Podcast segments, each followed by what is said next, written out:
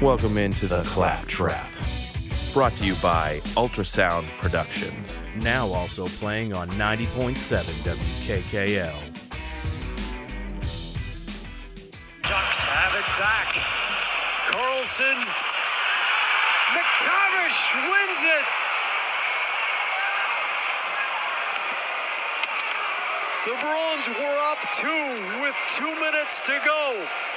And Anaheim has a team builder rallying for three straight goals and winning it Well, that one certainly hurt, but it is what it is. Welcome into another episode of the Clap Trap. We had the Bruins finally taking a loss on the season. They're now 6 0 and 1 on the year. They tied the best franchise start in team history with six straight wins. And I don't I mean I don't think anyone was expecting that, so it was great to watch, but you know, now we're now we're seeing a team that uh, is going to be fun this year, and I'm excited to watch them. But uh, I, I don't know, I, I I don't have any huge expectations. But welcome into the show. Uh, we're going to start off with the Bruins, as you can tell, and then we're going to move on. We got some Celtics topics to get into as they started their season, and then we also have obviously the Patriots and the NFL.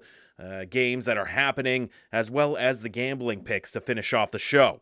But that game last night against the Ducks, fun game to watch. Had some good goals in it, obviously, on both sides. And uh, like I said, it was the first loss of the season for the Bruins, which uh, I, I don't think any real Bruins fan was expecting them to be this good to start off the season.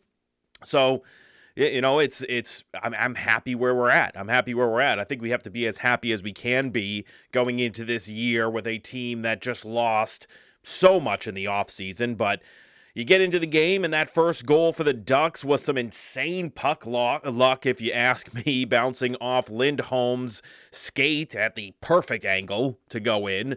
Uh, but uh, you know that's that's just how it goes. Sometimes we talk about puck luck all the time when we talk about the Bruins and hockey in general. That's just how it goes. It'll bounce off a skate, and all of a sudden you're down one nothing. So that happens. Bruins did try to challenge for goalie interference, but they didn't get it on that one, which kind of brings up a side note for me. Uh, going back to that Blackhawks game that they played just recently, the second Blackhawks game they've played this year, when they tried to challenge, or they did successfully challenge for that offsides and got it to take away the goal from Connor Bedard, that first goal of the game. That has got to be easily, I don't know if I'm alone on this one, I, I, I'm pretty sure that I'm not, but that has got to be easily the most hated rule implemented into the NHL ever. By me specifically, but I think most people probably agree that it is not Eh, I don't know. It just doesn't make it fun. It doesn't make it good for the game that you're going to go back and, eh, you know, calling back a goal because of a bang bang offsides call that missed 45 seconds to a minute prior. That should never be allowed. That should never be allowed in this sport. And I, have ranted about this before many times. I, I hate the way that they are changing it to more and more replay in games. Eh, eh, I'm already that old man yelling at the clouds. I get that, but everybody sees what's happening, right? The more replay that we put into these games, the more they they slow it down to a millisecond and just see how close they can get to the absolute perfect call. The further we get away from the the sport just being a, a, a, game that we all love to watch. And yeah, sure, you're going to hate on some of the referees' calls. We always get that. Eh, you're always going to have moments where you clearly thought that the referee made the bad decision. But to me, doing something like this, and again, this was for Chicago. But I, I know that it'll end up happening to the Bruins in this season as well. And I'm going to absolutely hate it then. So you got to be consistent with these kind of things. It happened for the other team this time. I still don't think that should have been the case. You you shouldn't be able to go back and correct a mistake or a missed call from the refs that is over 45 seconds away from when the actual goal happened. You're going to take that away? Like I, I I don't know. That one infuriates me. I, I can't I know that the snowball is already rolling down the hill. We can't stop it now. It's just going to continue to gain momentum. But man, I hate it when that kind of stuff happens. I think replay is the more replay they do in all sports is bad, but specifically in hockey, this is easily my most hated rule, maybe ever implemented into any sport, to be honest with you, because It's it's so frustrating to see that. And then if, if, you're thinking about the play that I'm talking about here, and you think about how much they slowed it down to that bang bang second, I don't even think it was an offsides. I, I honestly don't. The way that the skate was still on the blue line, or or the puck was still on the blue line, I should say, and the skate wasn't over yet. I whatever. It, it, it is what it is. I'll always complain when it happens. I think it's ridiculous. It's never going to be changed. Uh, or, I mean, hopefully it is, but it's never going to be changed. So, whatever. Anyways, that was a big side note rant. But the Bruins also got some puck luck right back. I mean, you got some bad luck against you going off Lindholm's skate. Then it goes right back the other way when you had Pastrnak uh, whiffing on a one timer that ended up going in perfectly off of Charlie Coyle, who had an easy tap in in front of the net. I know that Andy Brickley was trying to say on the uh, on the broadcast there, he was trying his hardest to give Pastrnak the benefit of the doubt. oh, he was trying to give Pastrnak the benefit of the doubt on that one, uh, saying that it was a slap pass, but clearly, very clearly, it was a misfire by Pastrnak. So I, I, that that one you got puck luck one way, then it comes back the other way. You're happy to see that. You move on in the game. Grzelcyk finds a five hole after Patra. Man, this this Matthew Patra kid. I know that we're all happy about that so far, but I think he is quickly becoming the fan favorite uh, to see what he's going to be able to do through this season because this kid has been fun to watch so far. But he's moving all over the ice during that power play. He gets two defenders on him, and then he's able able to get Grzelcyk the puck, who's who's fires one and finds the the five hole. Very happy about that one. So. good start for the game, good start for the team, uh, and, and, able to get right back in it and get that that two or that one goal advantage at that point. Now, we got to take a quick break here to start off the show, and then we'll continue talking about this. But uh, I'm, I'm all riled up about the Bruins already, so I got to take a break. And then when we come back, we'll continue talking about the Bruins here on 90.7 WKKL. The Claptrap with your host, Zack Clapp. All right, we're back with more of the Claptrap. We were just talking about the Bruins before we took the break and how everything was going with Patra, Maddie Poitras First of all, I, I got to say that's that kid's got a good name for hockey. Potts, Patra, whatever. He's to have some good nicknames as long as he keeps progressing. But he had that good play on the Grizzly goal on the power play. He's I'm talking he is just puck handling well holding defenders off, getting multiple defenders to come to him so that other players can get open. This Poitras kid is going to be fun to watch. I'm just saying. Now, you move on further into the game. Bruins are up 2 to 1. The Beecher post shot on that penalty kill I, I got it, it brought back memories of just how good offensively this team was last year and how good supposedly they're going to be this year based off of what's going on. Because the Beecher post shot, even though the kid missed on that one, that's a tough one. But on that penalty kill, it was so beautiful. It was so beautiful. And I know it's just the Ducks. I, I get it. And they're not going to necessarily be one of the best teams in the league. But this Bruins team still looks like they're a high tier offense, even after the losses that they had from last year. So very happy, very happy about the state of the Bruins offense so far. And I mean the defense hasn't been bad either. Now I think that the the offense uh, and and Don Sweeney they should be looking into bolstering that offense a little bit more. Now I don't I, I don't want them to you know, sit down these kids that we have, the Poitras of the world, and and some of the other guys that might get a chance. But if we get to the the trade deadline or something like that, and we're able to bolster this team with a little bit more offense, I think that's going to be the case. Uh, that's the early uh, want, I would say, for Bruins fans going into this season. But that that you, you know, Beecher, whatever, you beat yourself up about that one. Great passing overall. Bing, bang, boom. Three guys passing well. Got the open net. You hit the post. It happens. It happens. But you moved on in that one. Pastrnak's goal was a hard earned one after that, following his own shot, finding his own rebound, potting that one. Potting that one. No, I got to save potting that one for Poitras. Pasta just plated himself that one after uh, following his shot. That was a good job there. And the game continues. The game continues. And can I just say that I think that Charlie Coyle He's great at everything but finishing. I, I, know that he had a goal earlier in the game, but come on, we all know that that was a gimme. Coyle can battle for the puck on both ends and hold defenders off. He's able to do whatever he wants, kind of on, on both sides, it seems, at, at certain times during the game, but he just can't finish for goals. You have multiple opportunities, a lot that I see for Coyle. He's just not a finisher. He's not a finisher. I like him for everything else he's able to do. But I think Charlie Coyle, eh, he's just he's just not a finisher, which is okay. You just be the setup guy, that's fine. But I wish he had a little more finish in him. The tying goal in this game, though, uh, the 3 3 tying goal with 15 seconds left was such a punch in the gut. Such a punch in the gut for this squad. I, I mean, you're battling and you're trying to hold them off. You give up two goals in the third period to let them tie it up, especially right at the end of the game. Empty netter. Man, it's just a, a punch in the gut, and, and you hate to see it. But then you go into overtime, and as good as I think that Ullmark's been, he just got beat straight up in that overtime winner. I mean, you have the guy straight in front of you, skating down right in front of your face, and you just got beat. So, uh, you know, what are you going to do? I think that Ullmark has been playing good this year once again, and I'm happy to see that. I want to continue to think that he is going to be a legitimate goaltender, but he just got beat on this one. It's going to happen.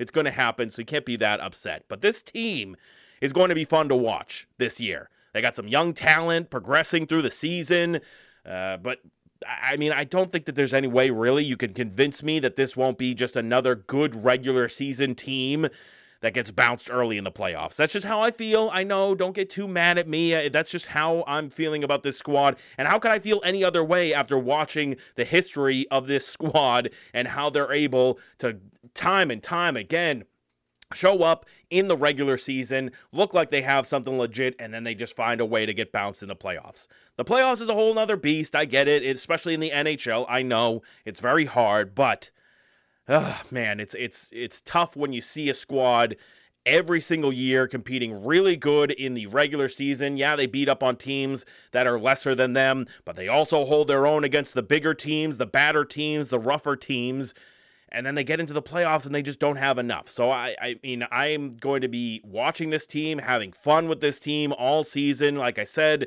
the young talent that's going to be progressing, the next step, the next evolution of this Bruins franchise, what we're going to get going forward. I'm happy to see it. I'm happy to see it, but I don't know. I, it's going to be really hard for you to convince me until we get into the playoffs and they're actually showing it that you know this team can do anything there. Uh, so obviously, way far off. We're at the very beginning of the season. We've played seven games so far. So Zack, why are you even talking about playoffs? But I, I don't know. It, it, feels like when you start off six and zero oh and a very close chance of going seven and zero oh to start off the season, you start thinking about what's the end of the season going to look like. If you're going to be this good at the beginning of the season, what's the end of the season going to look like? So.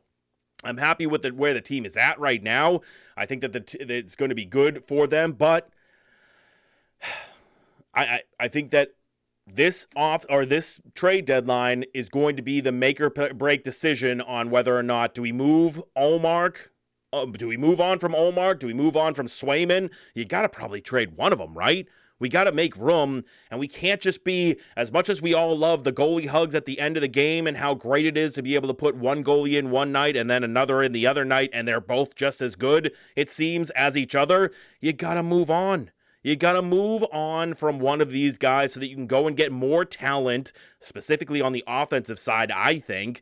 You got to get more talent and, and bolster this team. You just have to. So it's it's it's going to be time. We're going to see some great goaltending up until the trade deadline, but I think that everyone, not well, not just myself, but a lot of people are going to be eh, you know, asking and, and hoping and praying that this team moves on from one of these goaltenders so that we can get a little bit more help on the other side of things. Whether you know whether you go on the offensive side or not, I, I still think you need to move on from him.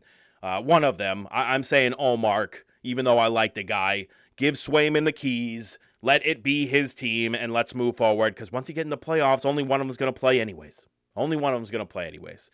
All right, time for break number two. But then when we come back, we're going to switch things up, talk about the Celtics. They were able to win their first game of the season. So we'll get into breaking down that and what I feel about that team after this on 90.7 WKKL. The Claptrap with your host, Zack Clapp. Another clutch free throw. That makes it a three point game. Knicks still have one timeout remaining. Both teams are in the penalty. Knicks led by six with a little over three minutes remaining. Since then, it's been all Boston.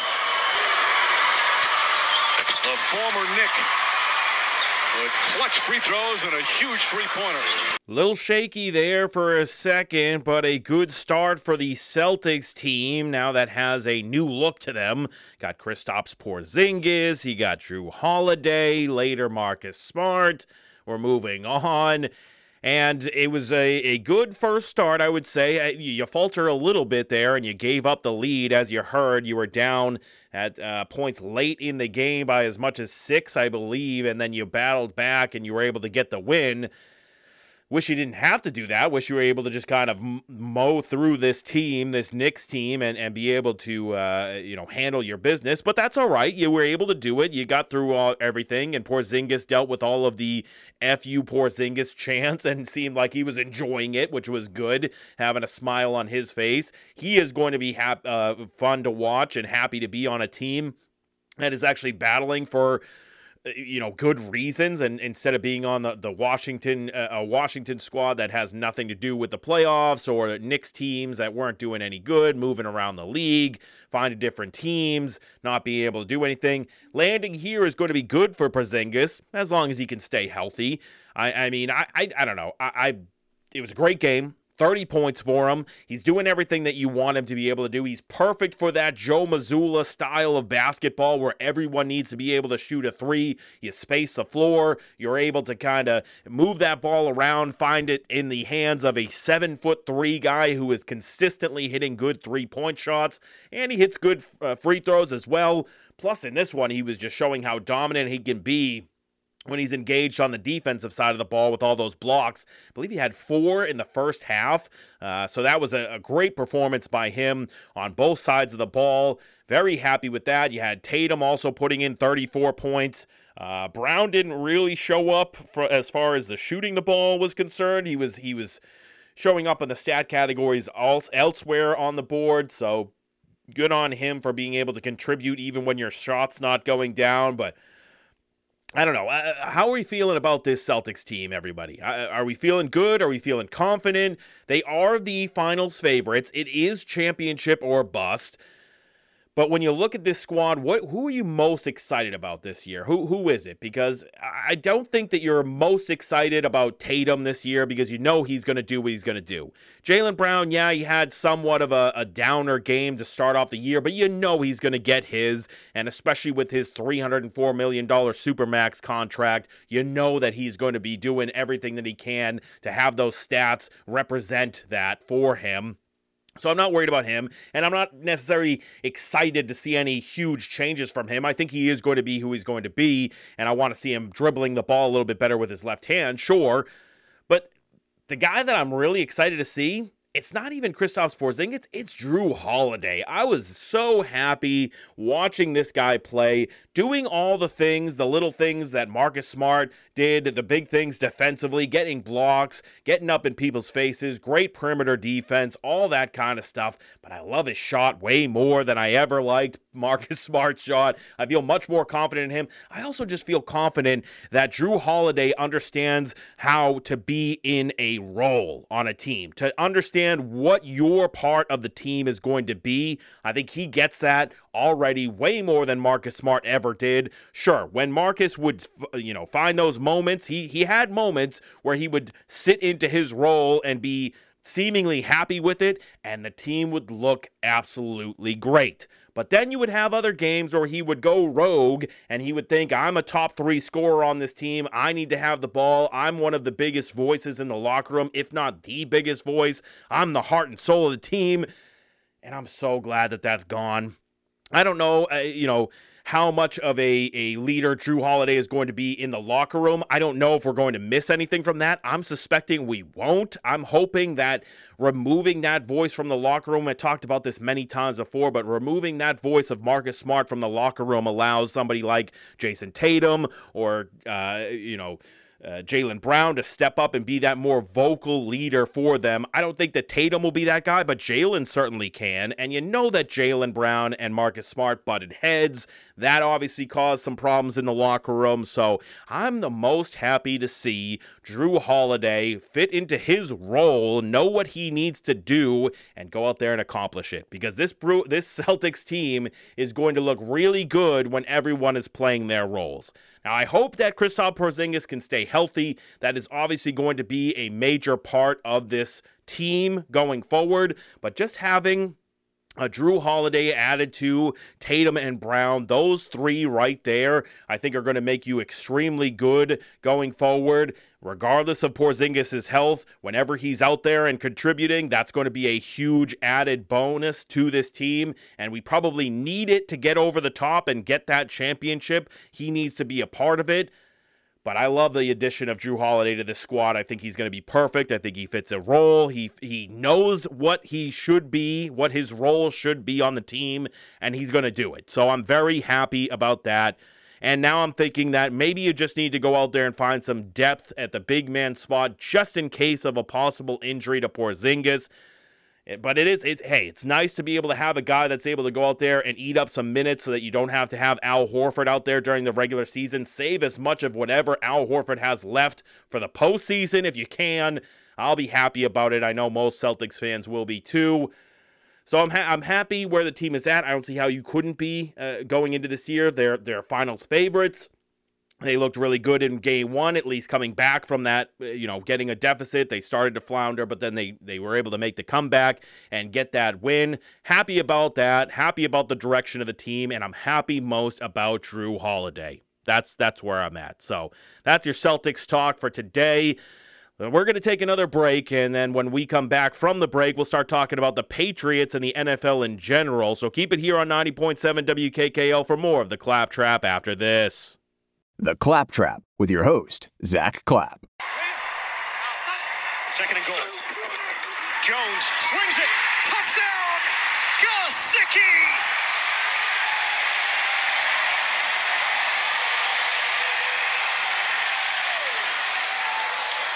Patriots go in front. Patriots have two players deep. Allen Two seconds, one second. This is it now for Buffalo. Allen trying to run, loses the ball, scooped up. It's over. The Patriots get it done. Mac Jones leads the comeback.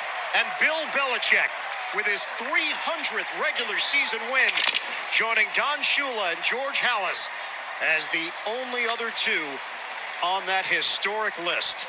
What a win for the Patriots against the Bills, winning 29 to 25. Who would have thought that they were even going to be in this one, let alone win this one? Very happy with the way that the team was after being so down on this squad. Obviously, the weeks before that, going into this one, I, it couldn't have been much worse as a Patriots fan uh, you know, trying to ride for your team and, and just seeing how horrible of, of, an effort week after week they were putting out there. You could tell that this team was just down. And I in no way think now that this team is going to all of a sudden bounce back and be a good football team. I think it's going to be a major struggle to get wins continuing throughout the rest of the season, including specifically this week going down and playing the Dolphins. I mean, this team is what an eight and a half, nine and a half point underdog in this one. Uh, the, the the Dolphins are going to be able to probably roll over this Patriots team once again. I will not be surprised about that whatsoever. But I guess it gives you a little bit of hope for when we go on past that. It gets a little bit easier on the schedule for this Patriots squad. You obviously are playing the Commanders and Colts at home before going to visit the Giants. So that's three straight teams that you should hopefully be able to uh, you know, do something against. I guess that Colts game actually, that's that's actually one of the ones our, our overseas game. So who knows what that's going to bring? But I, I don't know. I don't have faith in this team to do anything against the Dolphins, but it was a great win and and it was well deserved i think for them to celebrate and and be excited um, Bill Belichick getting his 300th win as a coach. That's great. Another notch in his belt. Regardless of how you feel about him, the man's got all the accolades, all the stats that he he needs to be considered the greatest coach of all time. And I still think he is the greatest coach of all time. We could talk about the GM stuff. I, I, don't think he's good as a GM, but you know, it is what it is. This team is now two and five on the year. As I said, going up against another divisional opponent. Somehow we have the best divisional record. Uh, I, I, don't understand that. Still, we're two and one in the division, while the rest of the teams are one and one or worse uh, in the division in what is considered a stacked division, AFC East. So surprised about that one. Ha- happy to see it, uh, but again, I don't think that this is going to necessarily mean that they're going to, uh, you know, change the season around. I hope I'm wrong. I hope I am wrong on that one.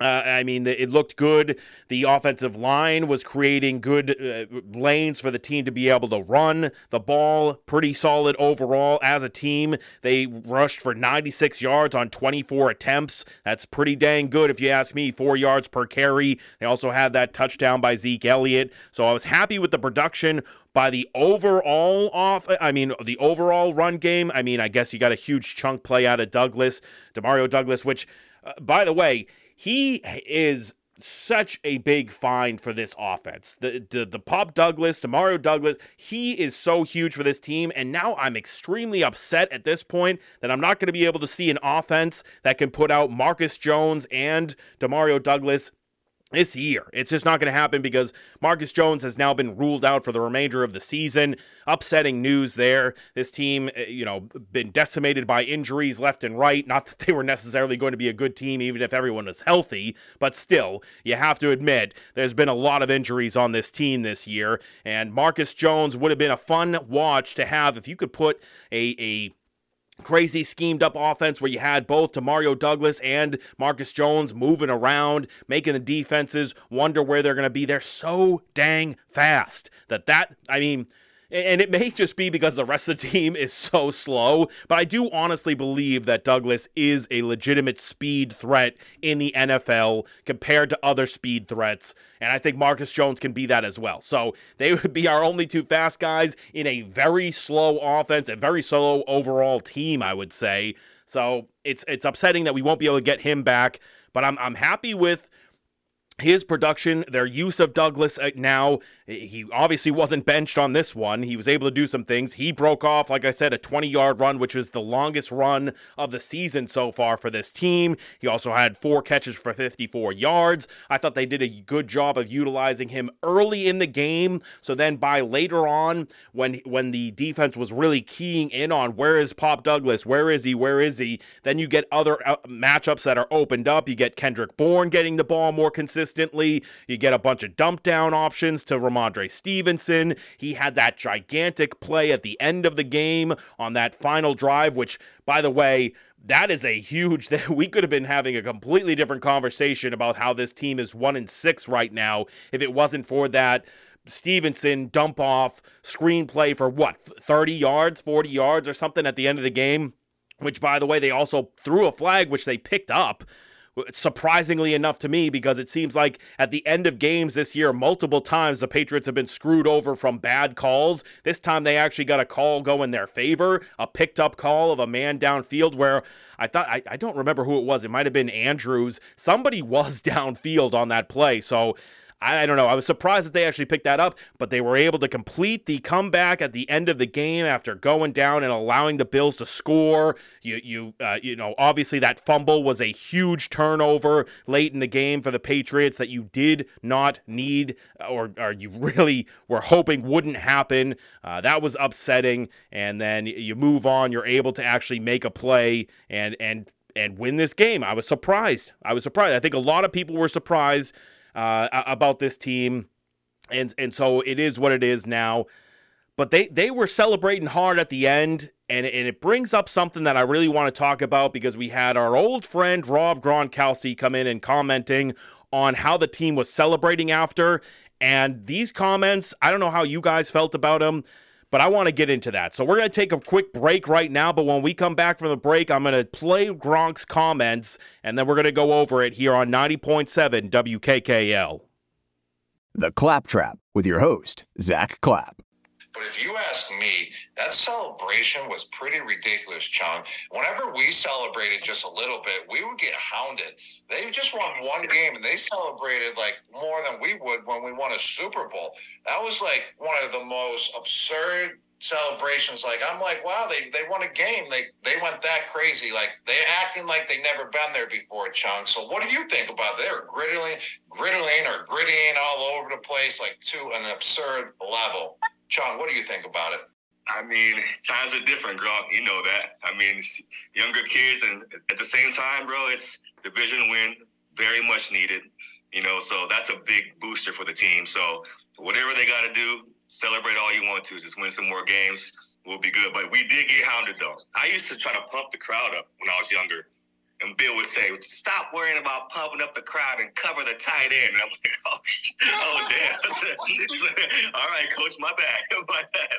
You know, but different time. Let the kids have fun. You know, if it's gonna boost their morale and you know get them going, you know, in the in the right direction, then you know I'm all for it.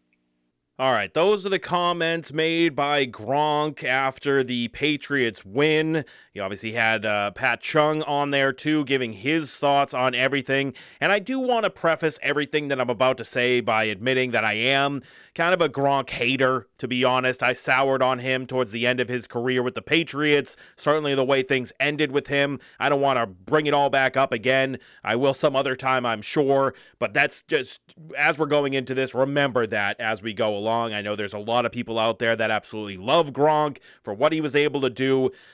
But these comments here. Now, Pat Chung really kind of said it best uh, and, and, when Gronk was going through his comments, one of the things that he said was uh, they have they have to act like they've been there or they haven't acted like they've been there. Gronk, obviously they haven't been there. This team has been nowhere near what you used to be on the Patriots. When Gronk was on the Patriots, that was a constant every single year. We'll see you in the AFC Championship game, where at this point in the year they would have been five and one going into that game instead of one and five. This is a completely different Patriots experience, so you need to understand it that way. And I really think that at the end of the day, what Gronk was kind of doing here was he was just being the jealous older brother, really. He's the guy who already went through the system. He was the the older brother who, you know, was kind of worked on harder by his parents because they expected more out of him because he was already doing great things, right? When he came into the league, he was already dominating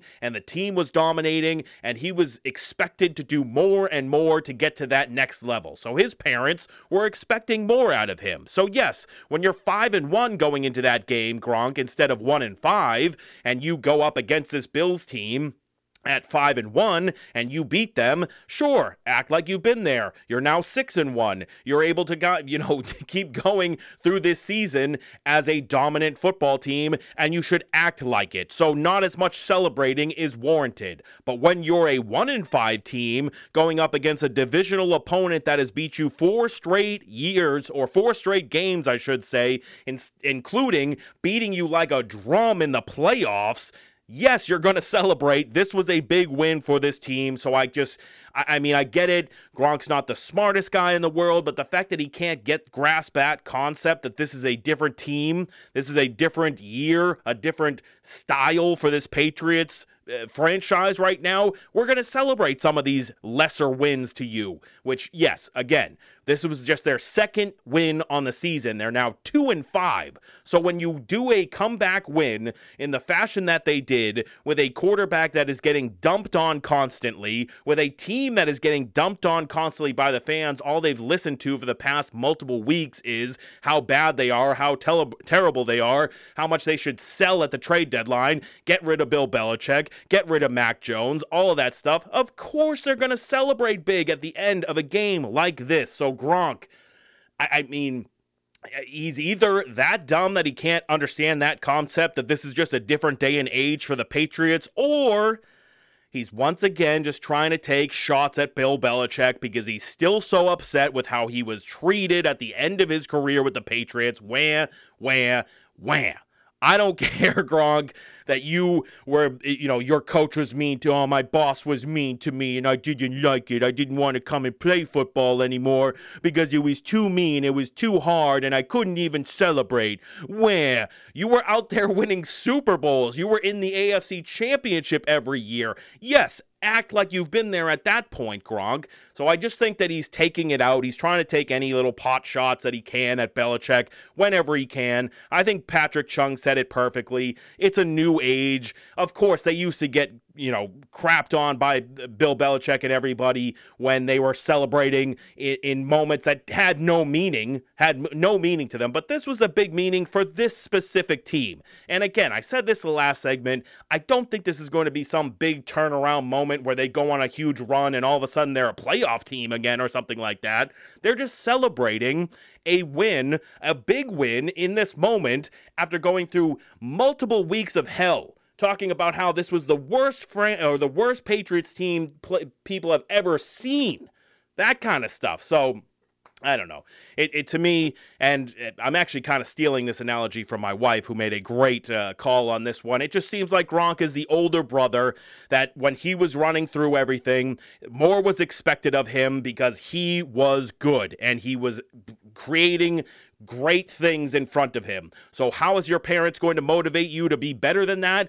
Keep getting on you about little things. Act like you've been there. Get, you know, that kind of stuff happens when you're already that good. But when you got your dweeby little brother who's barely able to get, uh, you know, a, barely able to do anything in his life, it's like Gronk was a straight A student, and when he got a B, his parents were telling him, yeah, you should be striving for more A's because that's what you get normally. And then you got your dweeby little brother who's barely getting D's. He's failing most of his classes. And finally, he gets an A on his test and he wants to celebrate it. So the, the family brings him out for ice cream. And then Gronk, the older brother, is like, I never got ice cream for my, my good grades. That's because we expected more from you. I'm sorry it's not fair, Gronk, but that's just how the world works. And that's how this situation works. So, Gronk, again, I, I preface this all by saying I am a little bit or a lot of bit of a Gronk hater, but just read the room, man. Read the situation. Look at the team. Look at what they've been dealing with for the past couple of weeks, and then you'll understand why they were celebrating so much. All right, that's all I got on the Patriots for now. Let's get into the end of the show. We're going to take a break real quick, and then we're going to get into our gambling picks for the gambling competition here on 90.7 WKKL. The Claptrap with your host, Zack Clapp. Now it's time to win you some money with a couple minutes of gambling talk. All right, now it's time for everyone's favorite gambling competition. We are into week eight of the competition at this point. It has been a battle of guys that really, I don't know. We, uh, do we even know what we're doing? You got Doherty leading the competition right now, 19, 15, and 1. Cam's 19 and 16. Dwyer 18, 17. I've moved up the ranks to 16, 18, and 1. Matt's 16 and 19. And Mendez also 16 and 19. So under 500, barely over 500. That's basically where we're at right now. Doherty was the only one who couldn't give me a voicemail this week. So Patriots underscore Andrew, I'm going to give you his picks. He started off with Vikings as a pick 'em over the Packers. He's got the Vikings in that divisional matchup. He's then going with Rams plus six and a half over the Cowboys on the road. That's an interesting pick, I think. But He's also going with Saints minus one at the Colts. So all the road teams so far. He's wrapping up with Texans, Panthers over 43 and a half, and Browns plus three and a half on the road at the Seahawks. So those are uh, Patriots underscore Andrews picks. We'll see how he's doing after this week. He is leading the competition, like I said, so we'll see what he gets into. But next, we will give you second place. That is Cam. Hey, y'all, let's get to Cam. Hey, y'all, it's Cam here with the picks for the week. Uh, first, we got uh, Minnesota, Green Bay. I'll take Green Bay uh, at a pick. I just think they'll bounce back on a loss um, and they're at home. So I feel like the home team usually wins in these series.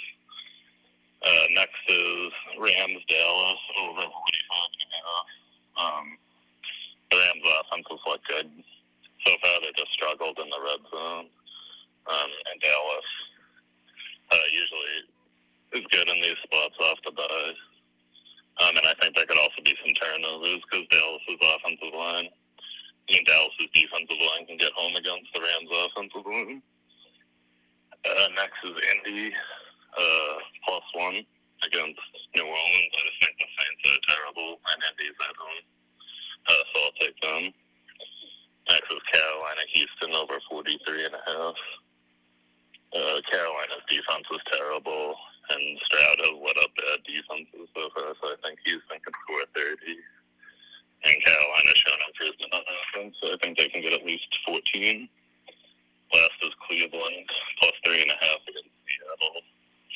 Uh, the total's really low in this game, and I think both teams are going to run the ball a lot to get to take the underdog with the points in that situation.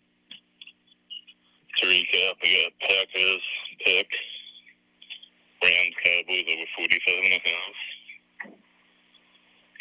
Indy plus one, Carolina Houston over 43 and a half, Cleveland plus three and a half.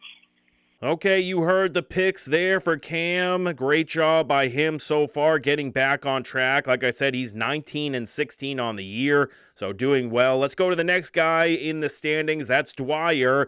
What's Ryan thinking on this one? Hey, this is Ryan. Uh, let's see what we got here. Minnesota, Green Bay. Sorry, I didn't even include the over-under. Or uh, spread, rather. PK, I don't know what that means.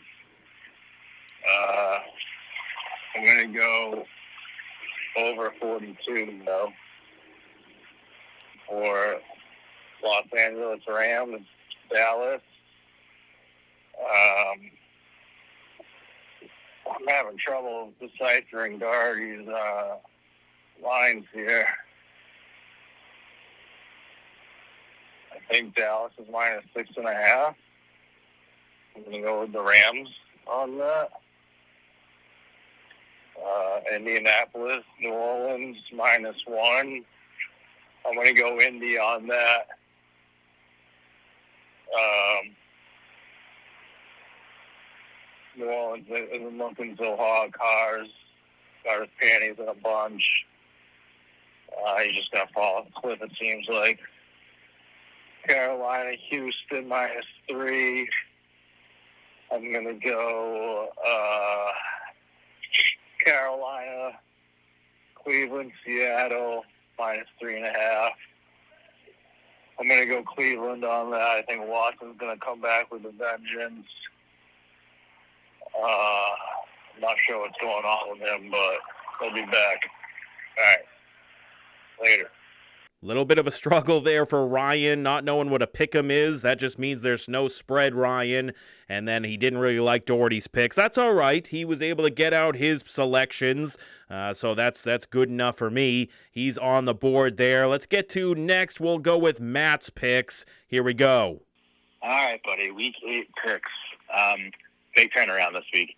Uh, I'm looking at them right now. So, first game, Minnesota Green Bay. I hate. I feel like there's just. Uh, I love the Vikings, but I'm very. This is a tricky game. Uh, I'm going to go under 42 on this one. I think it's just division battle. We're going to duke it out. Uh, next one, Rams Dallas. I'm going Dallas minus six. I think. You know, the Rams never really need a consistent running back. They always shuffle the deck, but you know, I think Dallas is going to come into this game and uh, they're gonna they're gonna handle business. So uh, next one, in I like Indy plus one. I think, and I'm I'm buying into Minshew mania. Uh, I think they're gonna do it, so I'm going with the Colts in this game. Carolina, Houston. I'm going over 43 and a half. I love when bad teams duke it out, and I think usually you don't get low scoring. You get a bunch of you know sloppy, sloppy scoring, sloppy play. So I'm going over 43 and a half. And the last one, I'm taking Cleveland plus three and a half on the road. I think the 12th man doesn't mean anything in this one. I think Cleveland's going to do it. They've been playing well even without uh, Deshaun Watson, though. I'm going with them. Recap. Under 42 for the Vikings Packers. Minus six and a half for Dallas. Indy plus one over New Orleans. Over 43 and a half Carolina Houston. And plus three and a half Browns. 5 and 0, baby. You heard it here first. He's going 5 and 0 this week. You better be following along with Matt if he's actually going to do what he said he did. We'll see how that goes, though. He's been having a rough time. But now it's time for Mendez's picks, last but certainly not least. Let's see what he's got on the board. Clappy, week eight, had a winning week last week. Of started turning it up. Everyone knows I'm a second half type of dude. First game, Minnesota, Green Bay. I'm taking Green Bay. Um, bad loss last week, Minnesota coming off the big win against 49ers. I just feel like Green Bay's going to get up for the game. I'll take them to win. Next game, Rams in Dallas. I'm taking the under 45 and a half. I know both offenses are pretty good, but it's a pretty big NFC game. Um, Dallas hasn't quite looked right, so I'm going to take the under in that one. Next game, Indy at New Orleans. I'm taking New Orleans. I think New Orleans is still a pretty decent team. They've played everyone tough. Uh, Minshew going into New Orleans. I'll take New Orleans minus one. Fourth game, Carolina, Houston. I'm going to take the over 43 and a half. Houston has good offense. Carolina switching their play, offensive play caller. Uh, I think Bryce Young's going to be a little bit better after the bye, so I'll take that over. Next game, Cleveland at Seattle. Seattle three and a half. I'm going to take Seattle with the points. Cleveland signing PJ Walker. Um, played good last week, but I'm just going to take Seattle cover, especially at home. All right, buddy. He's a second half type of dude, so you know his picks are going to be good. We'll see how this week turns out for him. Next, we'll do my picks, but first, we're going to take a break. Then, when we come back after this on 90.7 WKKL, we'll get to my picks for the competition. The Claptrap with your host, Zack Clapp. All right, we're wrapping up the show with the gambling picks. We just went through all the guys' picks in the last segment, and if you missed any of it, this will all be up as a podcast. Wherever podcasts are found, just search the Claptrap. If you missed any of the show and you want to listen along, it'll all be there. But now it's time to get into my picks here. Uh, we've been going pretty solid over the last couple of weeks, three and two in each of the last three weeks, building myself back up into the competition uh, moving my way in there. So we'll see how things go on this one.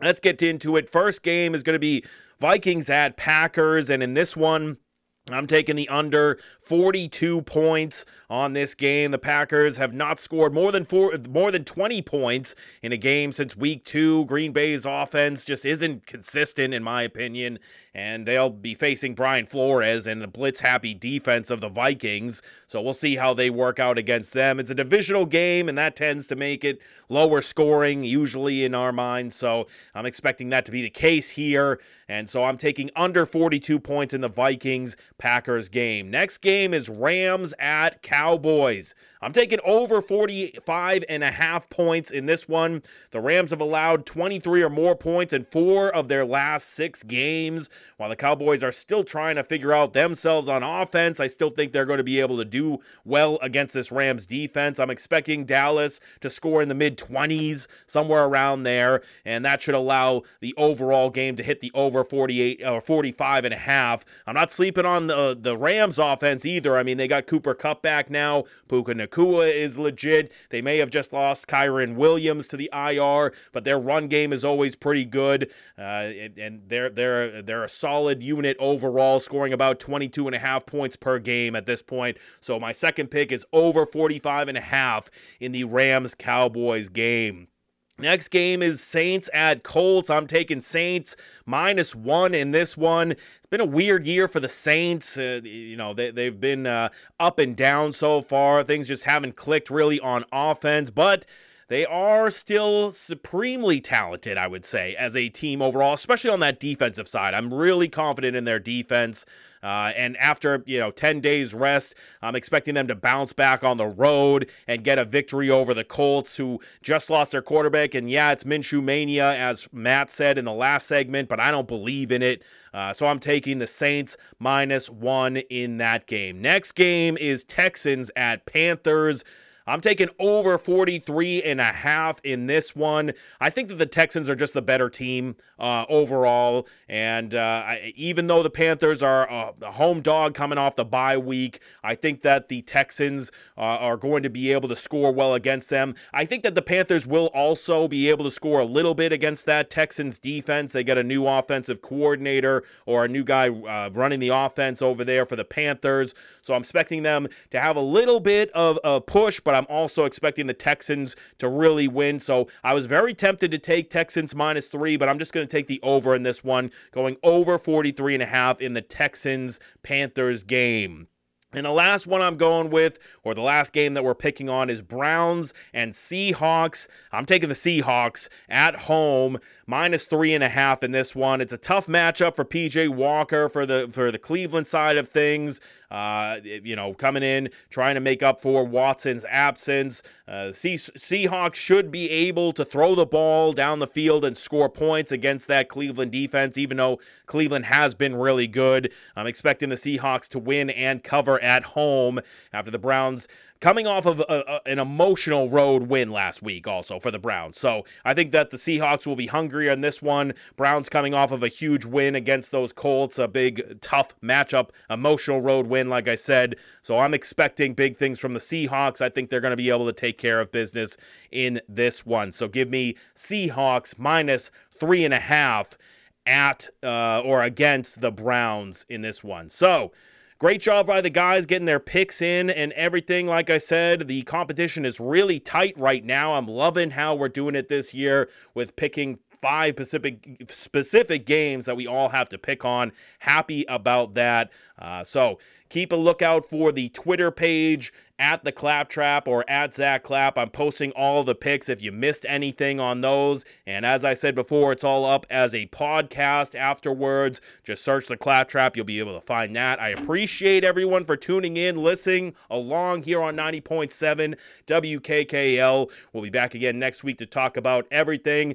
I'm excited to see what the Patriots are going to do this weekend against the Dolphins, even though I don't know if it's going to go that well. We got the Bruins doing well. We got the Celtics continuing to move on. They got a game tomorrow night against the Miami Heat, a matchup you know that rivalry that's been over these last couple of years. We'll see how Miami looks this year after they weren't able to get Dame Lillard. Uh, I'm not sure how they're going to do, but a lot of stuff going to be able to talk about next week. We'll see how things go. I appreciate you guys, as I said, for tuning in. I hope everyone has a great weekend.